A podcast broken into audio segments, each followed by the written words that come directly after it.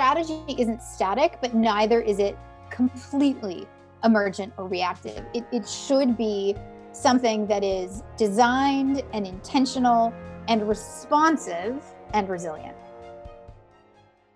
You're listening to The Breakdown with me, Chris Clearfield. The Breakdown is a podcast where we connect with business owners and experts to hear their perspectives on this crazy, complex world. I'm your host and fellow learner, and I'm glad you're here.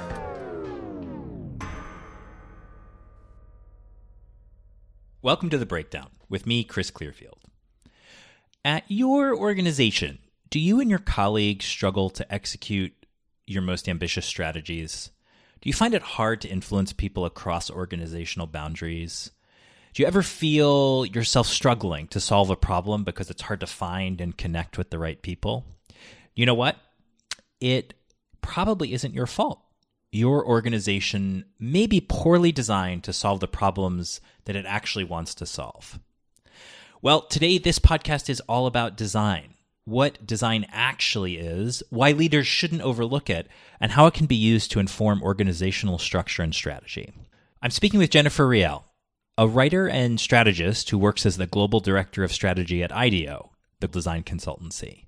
In that role, Jennifer uses design principles to help organizations architect resilient and effective strategies. Along with management professor and former podcast guest Roger Martin, Jennifer is the author of the 2017 book Creating Great Choices A Leader's Guide to Integrative Thinking, which was a Wall Street Journal bestseller. In our conversation, Jennifer and I talk about human centered design, what it is, why it's important. We mull over why so many organizations are designed in a way that doesn't support their strategy we hammer out a definition of what it means to be resilient, and we think about why successful leaders make better choices than the rest of us and, and what we can learn from them. Jennifer and I talk about how well educated, highly motivated professionals like you and me, you, dear listener, and, and me, dear host, how we fall into the trap of fusing our identities with our performance at work. And we talk about what can be done about that. Uh, as a teaser, it involves developing the growth mindset and becoming comfortable with not knowing the answer. So, without further ado, please enjoy my conversation with Jennifer Riel. Why don't you introduce yourself? I am Jennifer Riel. I am a writer and a strategist, and my day job is that I work as global director of strategy at IDEO, the global design consultancy.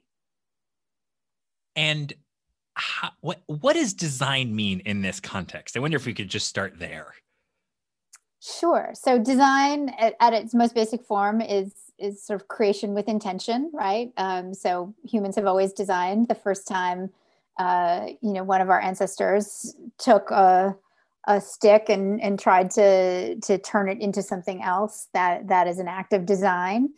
Um, the company I work for, IDEO, uh, is really one of the leading forces and founders of a concept uh, called human centered design, which is uh, sort of the principle that you know when you set out to design something, you could start with the technology, or you could start with the business need, or you could start with the human, the user for whom you are designing the object. And IDEO is user centered. It begins with the human beings for whom we will be designing uh, and really uh, follows a process that, that we call design thinking, the application of the tools and processes of a, a designer to whatever medium of design uh, they're working on. So that can be the design of an object, it can be the design of an organization, it can be the design of a strategy. And we do work of, of all of those types. And you guys are um, you guys are famous. It should be noted um, I, I mean, it's it's funny thing to say because you're famous, and yet I think a lot of listeners may not have heard of you. So what are what are some what's a really concrete example? I'm sure you have the the sort of you know the well yeah what what is something that you guys have designed that people might might might have heard of? So uh, David Kelley, who is our one of our founders, uh, became famous as a designer for working very very closely with Apple uh, where he helped design the first commercially produced mouse. So the concept of a mouse is, is very old. It's sort of not long after the introduction of the computer, people started thinking about how you could control uh, through through an object like uh, what we came to know as a mouse. And so David was one of the first designers who actually brought that into fruition. IDEO has designed things like uh, heart valves. We have designed things like laptop computers.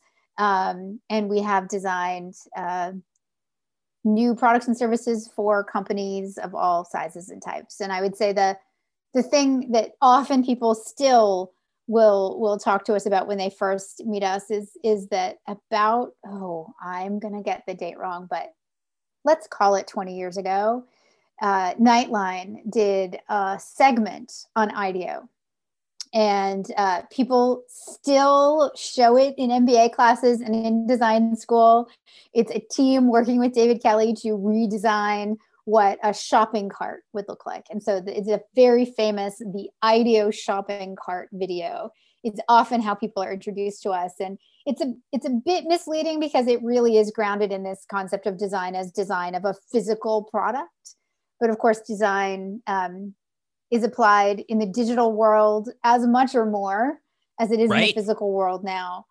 Um, and so, you know, we we are very much in the design of services, the design of systems, uh, as well as the design of physical objects. Well, and it's it's interesting when you think about the the jump to the digital world because you know some elements of design are very visual some elements are are sort of the you know the customer journey and and how you go from oh i want to buy this thing to it's in my cart and and now you know i'm entering my my information. I mean that is that is designed. And the you know the digital world is i think especially interesting because like the mouse we all take this stuff for granted nowadays you know? It is but but the idea that it's not just the physical object of the mouse it's that you're using the mouse to drive your interface with the computer i mean that's a fascinating i i, I think it's both it's it's intuitive but only because it already exists and somebody designed it uh, i once did an interview with um, the founder of Vanguard, the late Jack Bogle. And um, he was talking about the invention. He, it, it's really his invention. The idea of an index fund came from his uh, thesis when he was in school. And uh, he said it was just obvious. The idea of an index fund, the idea that that's how we should package uh, commodities in, in and and stocks and, and bonds into uh, something that you could purchase and that would be lower risk and higher return. Um, and I, I sort of laughed out loud uh, in the interview and I said, it might have been obvious to you, Jack. I don't think it was obvious to everybody else. And I believe that is why you are the founder of Vanguard and no one else is the founder right. of Vanguard. Um, because he really did create this idea of low cost investing. I mean, other people may have had similar notions that that would be a valuable thing to do but he is really the one who who found the mechanism the tool uh, in the idea of an index fund that's a that's a cool yeah that's a cool story and a and a cool way to put it. And i i think that um i mean really i think ties into thinking about digital design because it's a sort of product where the constraints are all informational where there's not there's not many the, the constraint is not the interface. It's it's the kind of behavior of the user. It's the thought of the user rather than anything physical like this microphone or you know the the, the mouse. And it's, it's a really i think there's i see a lot of parallels there. And so you talk about designing products designing services. I know that ideo was involved years ago at this point uh, in the kind of reimagining of the guest experience for Acela for Amtrak travelers. Um, so there's there's something that's kind of like it's it's it's human system, and and sometimes that system is a physical object, sometimes uh, it's a, a, a product of service. But you also talk about organization and strategy. How does how do you think about what what does design mean in those contexts? So any system can and should be designed as, as you know as well as anyone um, yep. they can be designed well and they can be designed to be deeply fragile which is a, a key feature of your work And so an organization is a system. It is a human system, right? It is the way that we have chosen to structure our days and our work. And some of that is incredibly hierarchical and other organizations are not. But those are intentional choices. They are design choices. And what we have found is that different organizations, depending on legacy and need and uh, what they are trying to do in the world, their purpose, should have different structures, different modes of working, different um, ways of, of thinking about incentives. And so you know, there, there's a, a growing and important field of organizational design that says, you know, we can pull on those levers to create the right set of choices for the structure that will follow your strategy, the structure that is the right one for you to deliver on what it is that you need. And so we've seen organizations say, you know, it is it is no longer sufficient for us to be structured in a highly rigid uh, incredibly hierarchical way. We need to organize around work which is much more project oriented. It is much more fluid. We need the ability for people to move from a project to a different project without having to reinvent their entire job description and their entire career and their reporting track and all of those things we have new ways of working that we need to design for. So, very few people go in, sit at a desk, and do, you know, heads down by themselves work. Most folks, um, certainly folks who, who are doing creative work, are working collaboratively. And so, how do we design the systems and structures and processes that will enable you to do that kind of work? And all of that um, falls broadly under the bu- bucket of organizational design the kind of design that I get excited about, I of course get excited about all kinds of design. The kind I get most excited about is. Um, are you um, not? Are you not allowed at IDEO to like not be excited about a form of design? Was was that? Were you? I mean, it's a pretty it's a pretty excitable group of humans. They're, it they're is. They are enthusiastic people.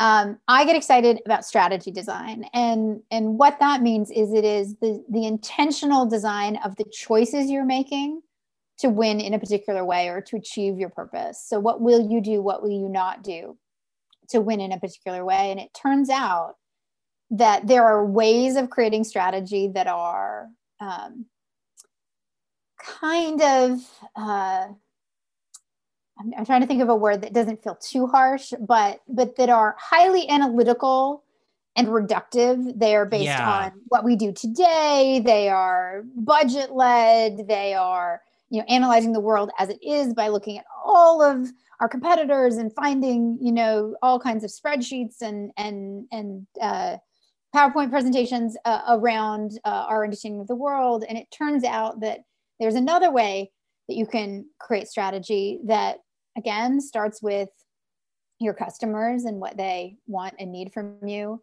that is uh, yes about understanding the world as it is but also very explicitly imagining the world as it could be and figuring out how you might design a set of choices about your playing field, design a competitive advantage that actually enables you to achieve your aspirations and, and have the impact that you wish to have in the world. And, and that's the work that we're doing in strategy design at IDEO.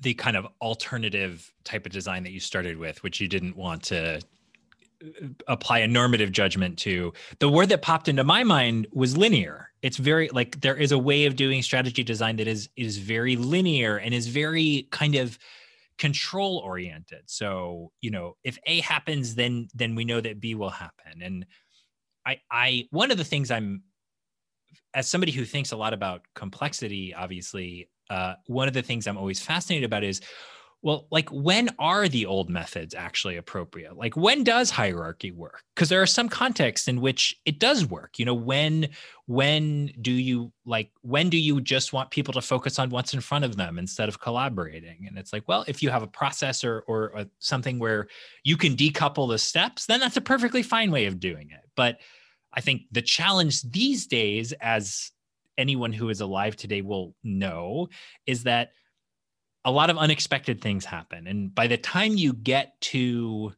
your like what, what would have previously been thought of as implementation, the world has changed significantly. And so uh, the ability to kind of not just design strategy from a, a human centered, from a customer centered viewpoint, but also to approach that with a totally different set of tools that involves iteration and curiosity and learning being at the center of thing rather than knowing being at the center of things i think that's huge. And i think that's that's what you're talking about right? That's the kind of design that you you do and and and you're kind of a a, a, a proponent of and you've advanced the field of with your work. Yeah, I think you can you can base this year's strategy on last year's strategy if you think this year is going to look exactly like last year. And there may be worlds in which that happens. Um, that was certainly not the case for the year we most recently experienced in 2020 for for people listening to this in, in posterity.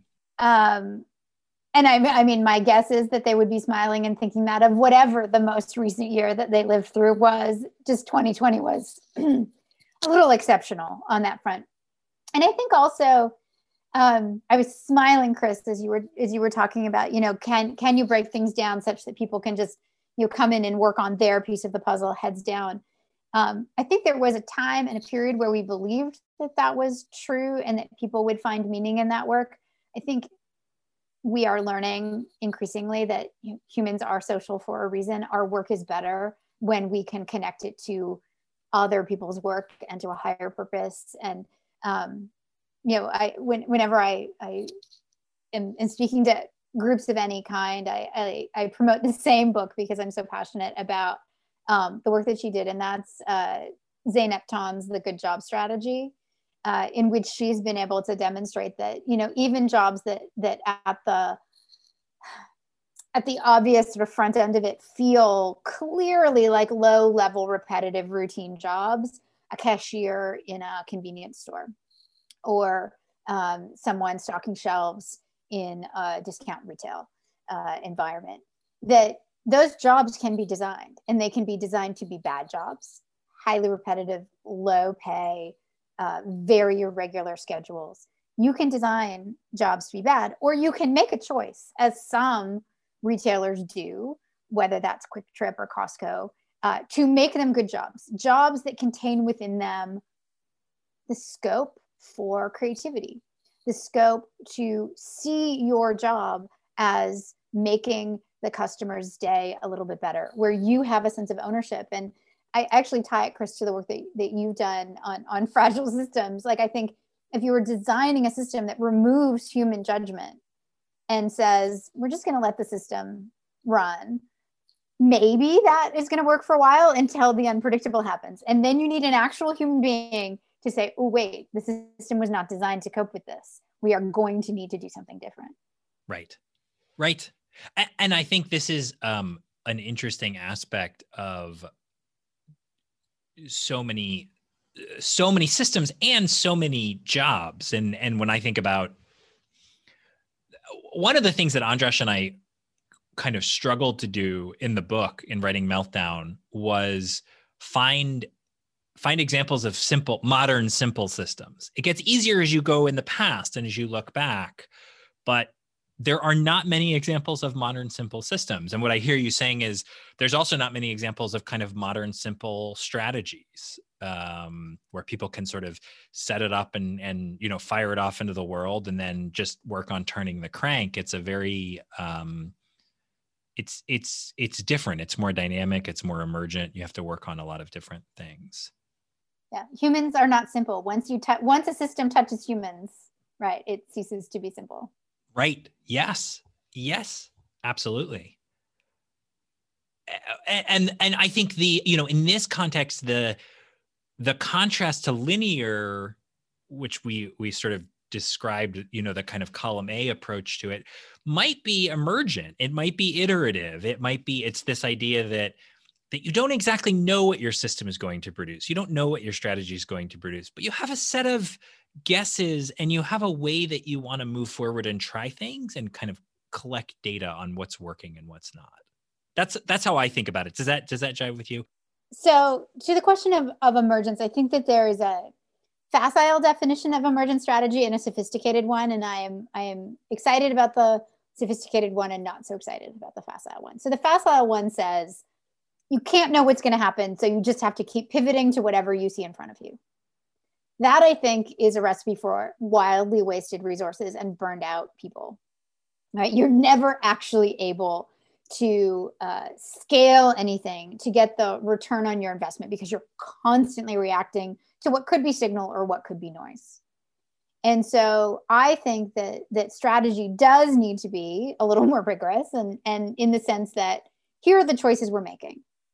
Here is you know the playing field that we have elected to play on, the customers we're trying to serve, the offers we're bringing to market. We've made choices about how vertically integrated we'll be, the geographies we'll serve, all of that, right? And we have a source of competitive advantage that we are either working to build or working to sustain.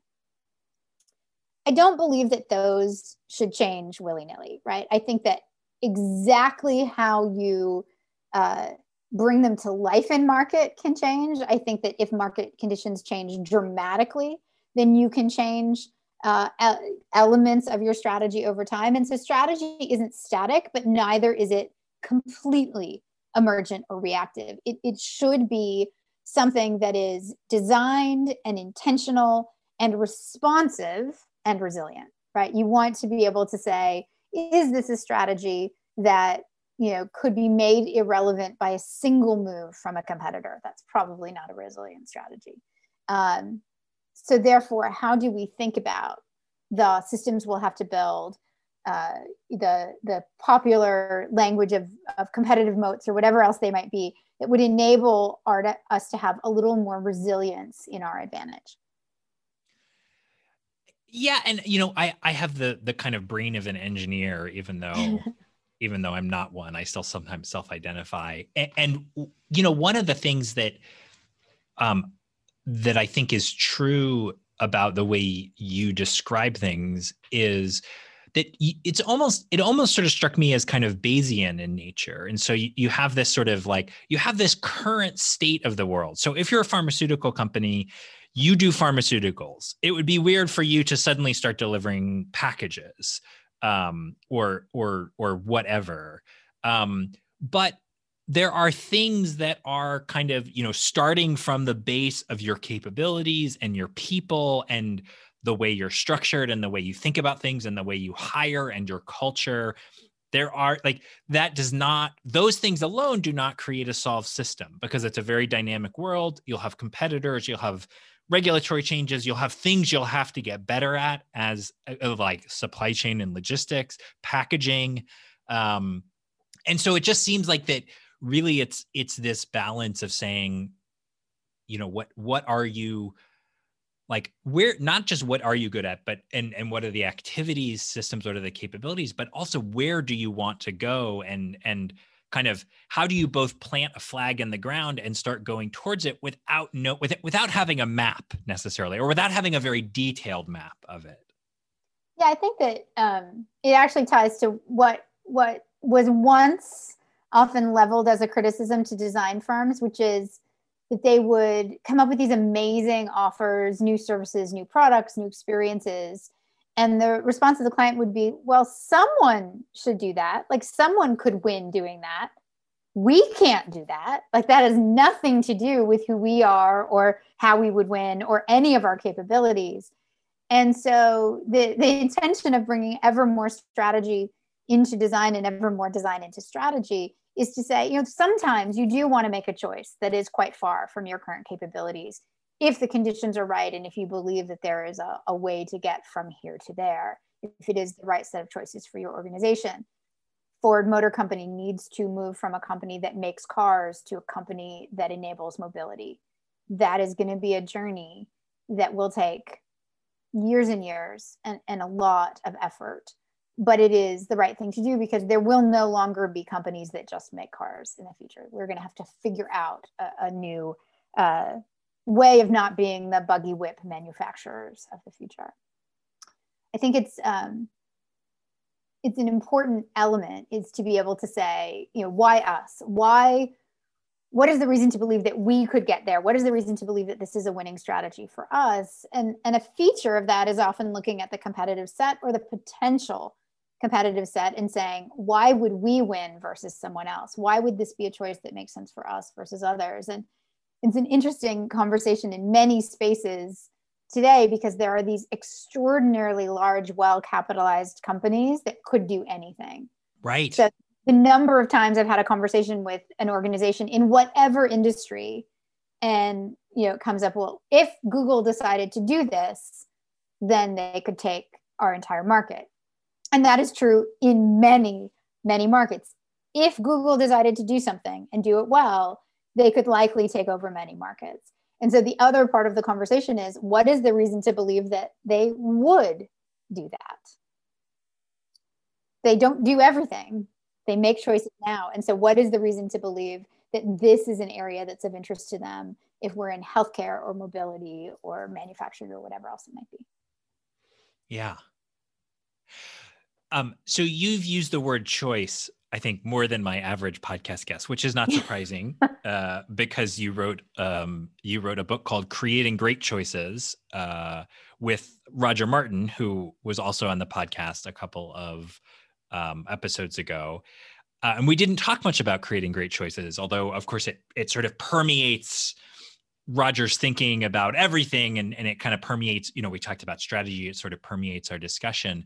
But talk to me a little bit about uh, the book. Talk to me a little bit about your journey to writing it, because that I think that's a, a it's, it's an interesting kind of I mean, in a sense, you designed the book, you used a design process to figure out what the book was about, and then you wrote it. So can you talk talk through that a little bit? Sure. I wish I could say that I knew that's what I was doing when when I started, but that is not the case. So um, I, I have a background as a creative. I was a copywriter and an editor, and and um, used to having a happy happy little career in that space.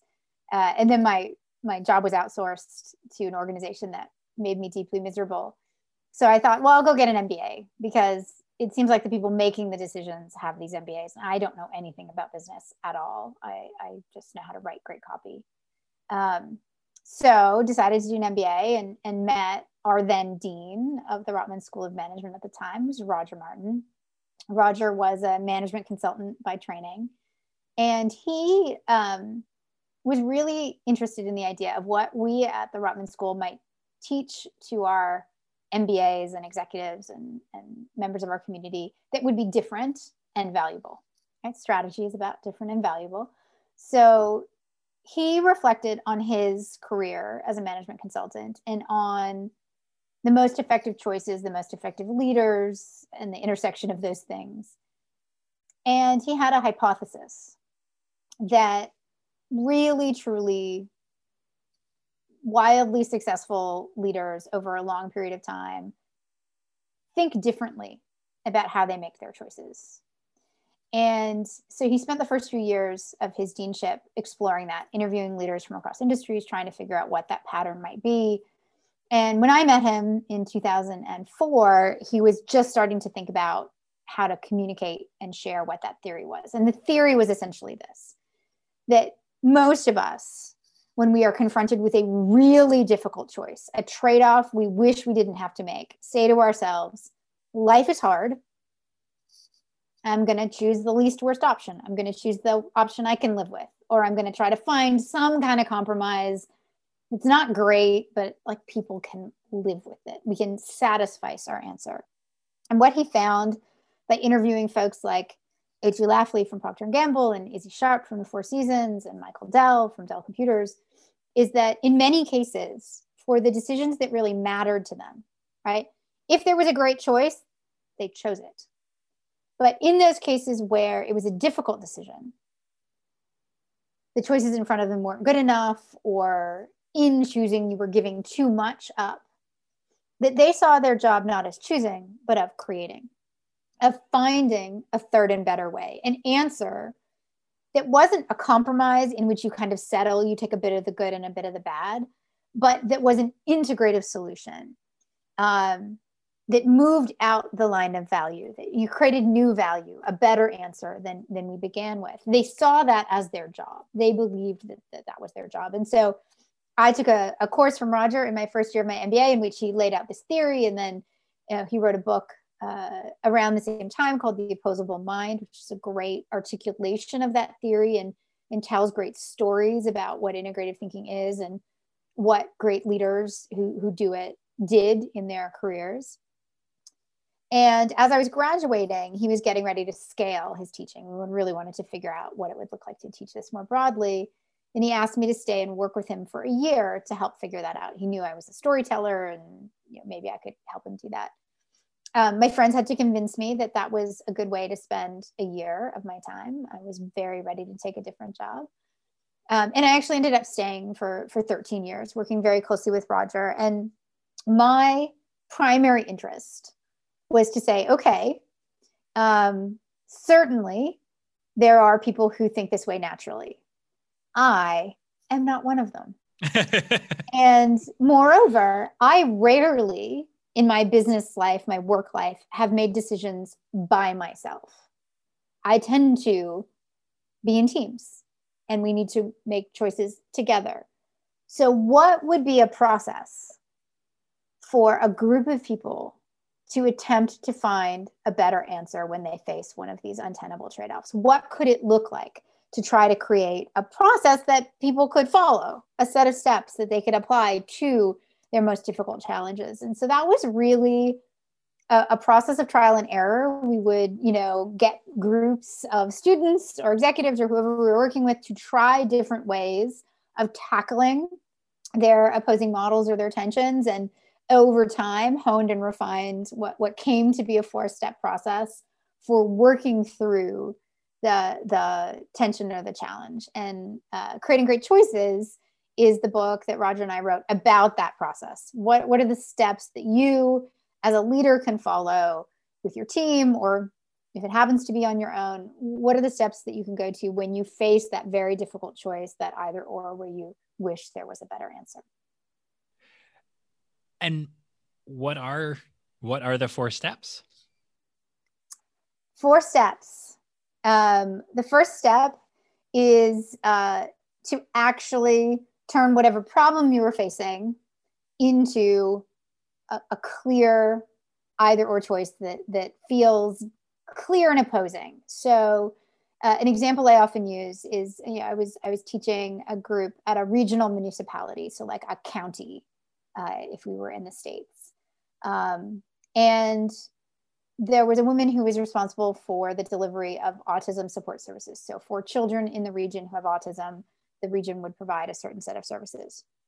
And there had been, over the previous five years, a pretty significant increase in the rate of diagnosis. So there were more children who could be served, but there had not yet been an increase in funding because that doesn't happen as quickly. And so her problem was I have way more kids and the same amount of money. And you could spend a lot of time admiring that problem, right? You spend a lot of time thinking about whose fault it is. And really the answer is more money. And so we spent some time, you know, in this group saying, okay, well, if we accept the constraints of this many kids and this amount of money, what is the difficult choice you really feel you're facing? What what is hard about the fact that you have more kids and, and less money? And she said well i think what it is is that there are some people in my team who believe that um, we should take an equality approach. Every child in our region who has autism should get some support from the region. So we got to take the peanut butter and spread it out as thin as we possibly can. And there are other people on my team who who would argue hey uh, there are children who have much greater need and no other recourse. So, whether because of the social determinants of health or their family's condition or whatever it might be, they do not have the resources to deal with the condition in any way that is effective. And so, what we should do is tightly focus on those children who have the greatest need. I'm not ready to make either of those choices. I don't I don't love the idea of turning away all of these children completely and I don't love the idea of saying that every children child needs to be treated equally. And so we turned what was a problem into attention.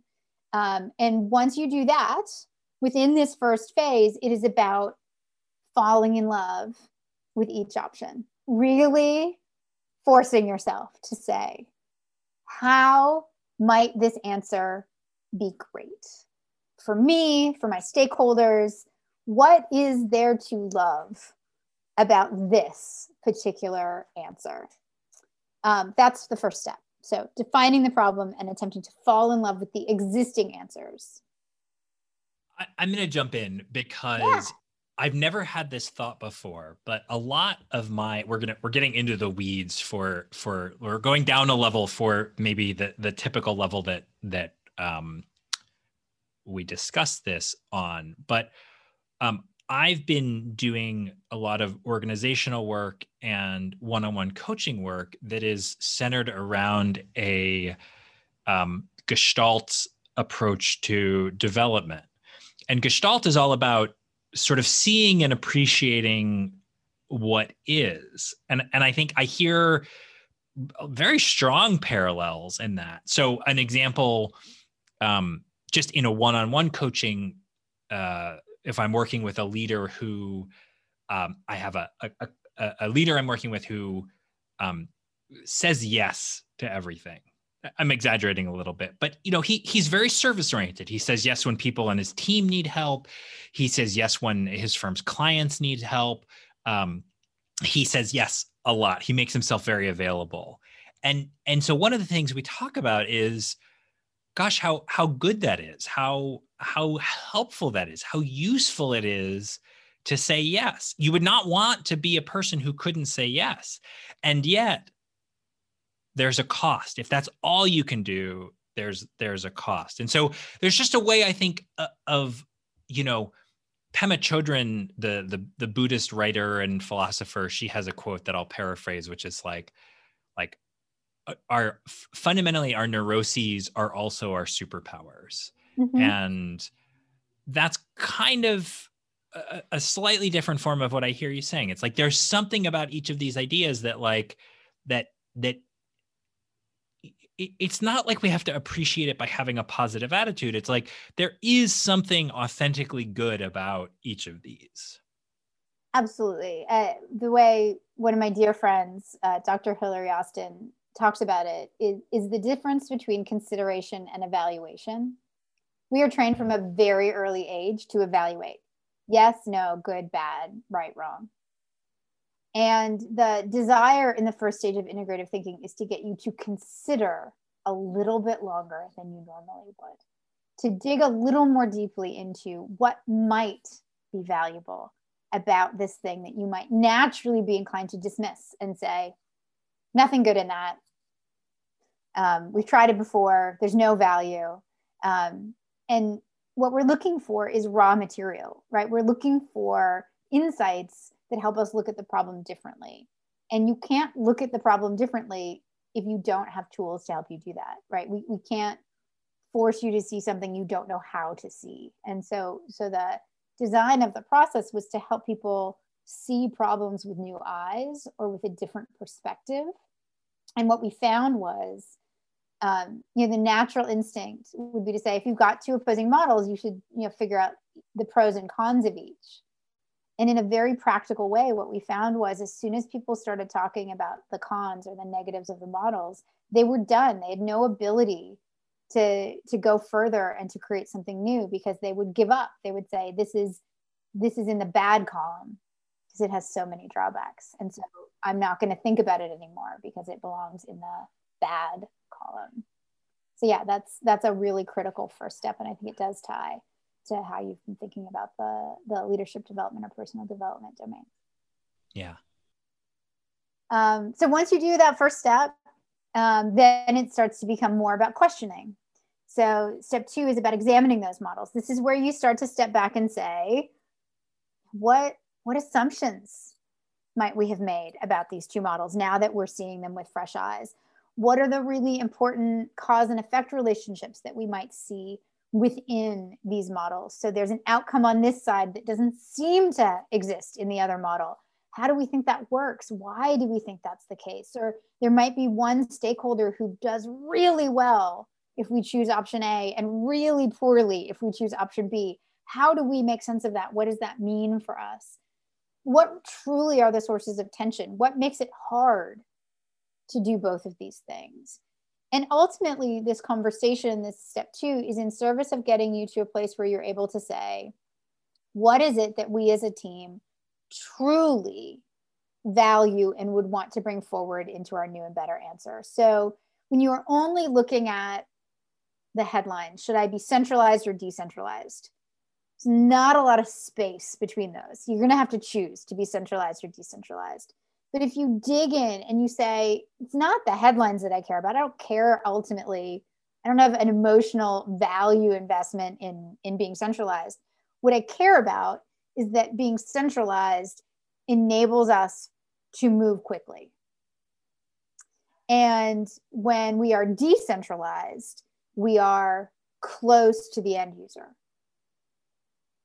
So if I were to design a new system, I might design it less about the choice between being centralized and decentralized. And I might instead say, what is a system that enables me to move quickly at scale, but still stay very close to the user? So that becomes your new design challenge is how do I bring the pieces I most love and value from the models into a better answer? And that's step three, right? What might a better answer look like?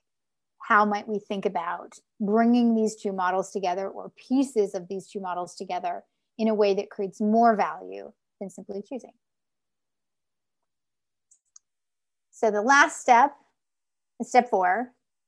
For a long time, there were only three steps and then both Roger and I uh, got very engaged in and excited about the world of design and design thinking. And so we stole step four from the world of design thinking uh, blatantly, uh, but with a little attribution. So in design, um, one of the core principles of design is that you should take an idea while it is still rough, well, it's still just an idea, and make it tangible and test it. And then it can fail. And the cost of that failure is very, very low. And then you can design it again and again and again through iterative testing. And you can see the roots of this philosophy in all kinds of tools that we see in organizations today agile, uh, lean. The, these tools have the same set of principles, which is let's test things early while it's inexpensive to do so. So we added a step four, which is to say, as you've generated these potential better answers, um, how might you go test them? What, what could you do while the idea is still an idea rather than going to your boss and saying, I have a brand new transformative way to leave the organization. Trust me, it will be awesome. Rather than doing that, how might you um, test it in small, uh, bite sized kinds of ways that would help you build confidence in which possibility you want to move forward with? And I think in some ways, the process you just described very much connects to the process that we were talking about before, thinking about strategy, thinking about designing strategy, because it's both this kind of you sort of have the model on the whiteboard. This is what we're going to do. This is how we're going to do it. But then you have the um, gosh, what's the word here? You have the kind of, it's not humility exactly, because you can have a lot of courage around your convictions and you can know that you're capable, but you almost have the grace to give yourself the tolerance to say, well, this is what we think, but I, we don't really know. And so here's what we're going to try. Yeah, I think you do want to have this integration of of humility and confidence, right? Which is to say, I don't have all the answers, but I do have an answer I like and so I'm going to go try this and learn. Um, and if it turns out that it's not a great answer, then that's all right because there are other answers. There's a, a element of growth mindset in it, which is to say, I can test and learn. I can learn from failure. Um, my, the failure of my my ideas is not the failure of me. It's not an identity challenge every time an idea doesn't work.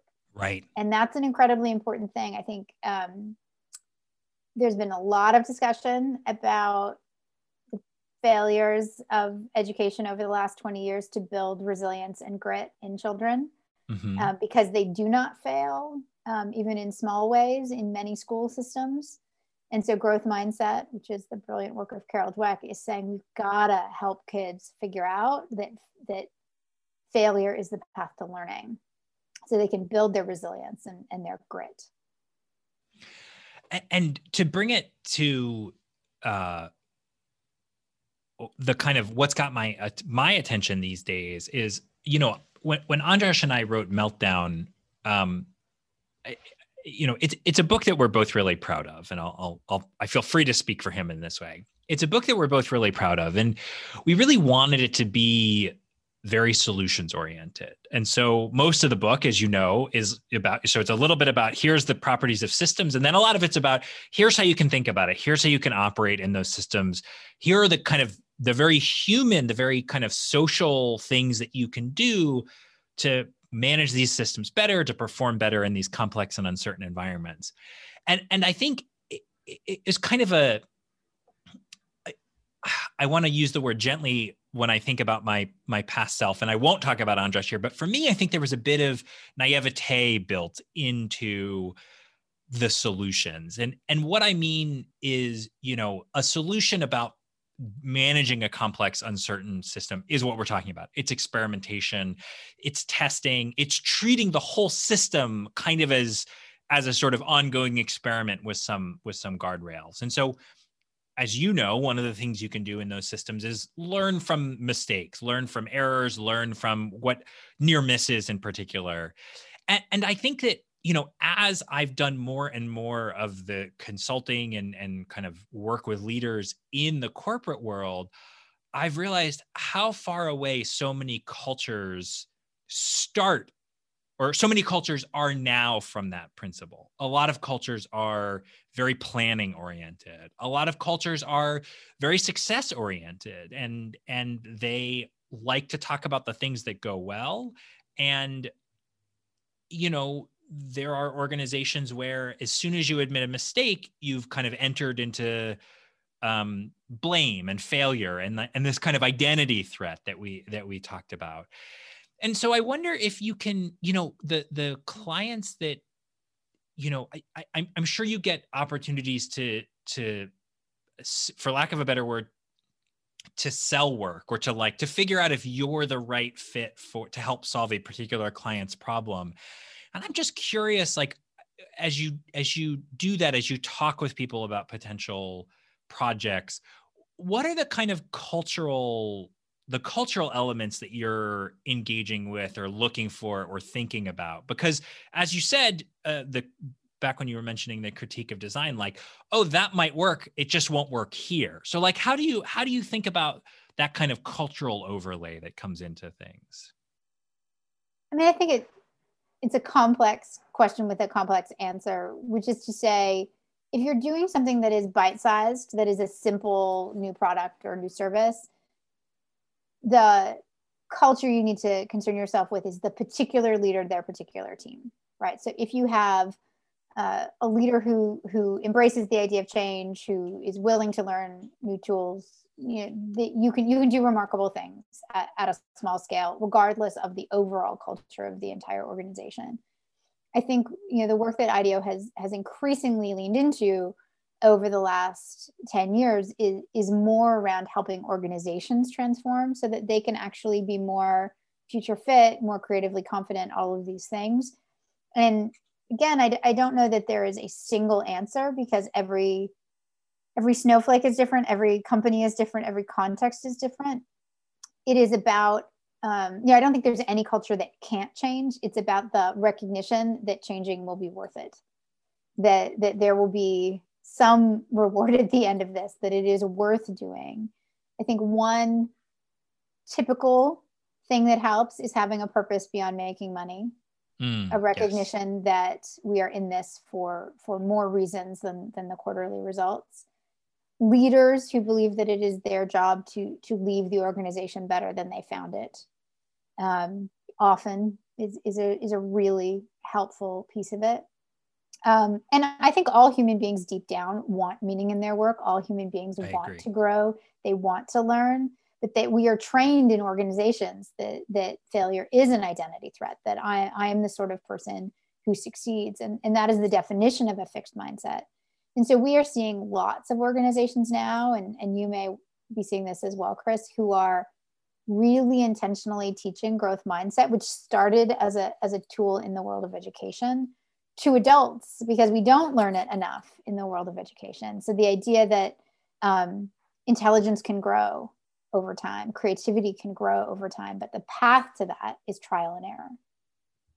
The path to that is trial and error. And the idea that you quote unquote should know the answer is um, I think increasingly offensive in in many ways. Um, and I realize that's a strong word, but yeah, I, I think that's interesting. And moreover, you know, as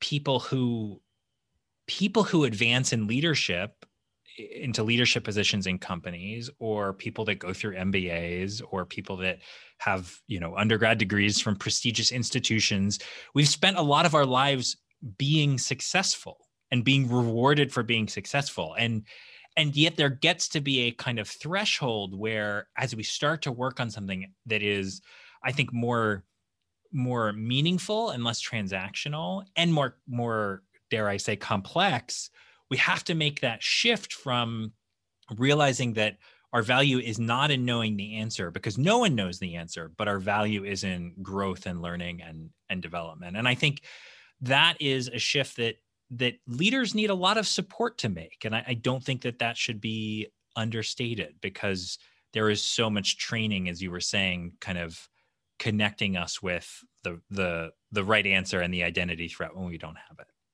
yeah, I, th- I, think that's profoundly true. It might even be a little bit worse. I think in school, you're not only rewarded for being right, you're rewarded for being right first. Mm, yeah. Right? The first kid with their hand up, the quickest to the answer, and for defending that answer. And I think that leaders, um, particularly as you get more senior, there are very few right answers in complex social systems, right? Yeah.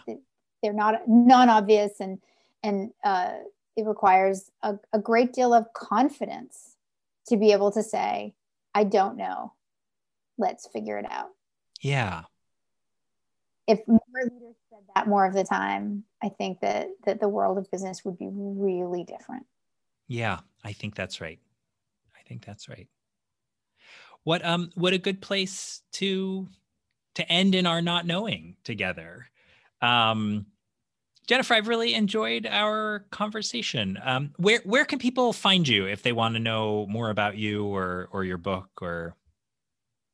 So they can find me on Twitter. You can just search for my name, Jennifer Riel, or um, you can find the book anywhere books are sold. I think that's how we're supposed to say. Yeah, that's what we're supposed to um, say. Find anywhere uh, high quality books are sold.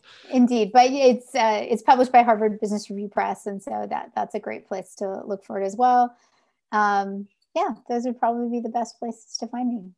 And I will uh, link to both of those things. We will link to both of those things in the show notes, so it's easy for people to to connect with you and uh, easy for people to uh, buy a copy of Creating Great Choices, which is a book that that I think is fantastic in its both its kind of paciness and its practicality. It's really really good, and it helps me think through lots of uh, of the big challenges that that I face, and and frankly, sometimes some of my clients face too. So, um, thank you for putting it out in the world. Well, thank you for saying nice things about it, and for this conversation. It's been really fun. I was happy to be here. Likewise. Thanks for listening. To stay in the loop about new episodes and to be eligible for my periodic book bundle giveaways, sign up for the Breakdown newsletter at chrisclearfield.com slash giveaway. So, what's this giveaway? Every few months, I bundle together three or four influential books, often written or recommended by guests from the show, and I give them away to a few lucky listeners. I'll include a signed copy of Meltdown, and because I'm friends with many of my fellow authors, I try to get their books signed as well, so you definitely don't want to miss out on that. Go to chrisclearfield.com slash giveaway to get on the list. Finally, join your fellow listeners, subscribe to the show, and share it with your friends. And if you love the show, give us a five star rating in your favorite podcast app. Even one extra review helps us get an edge on the algorithm so more people can find us. And before we roll the credits, remember if you're a business owner ready to transform your business and your life, find out more about my approach to coaching and sign up for a free intro session at chrisclearfield.com slash make the leap. That's all one word, make the leap. The Breakdown with Chris Clearfield is a team effort. The inimitable Rain Avant is our assistant producer and makes everything run smoothly. Gabe Turner and Claire Skinner help make the amazing content here and on my newsletter, available at chrisclearfield.com slash the breakdown. Laura Stack is our editor, and our theme was composed by the creative team at Spiky Blimp. Thanks so much for listening, and be well until our next breakdown.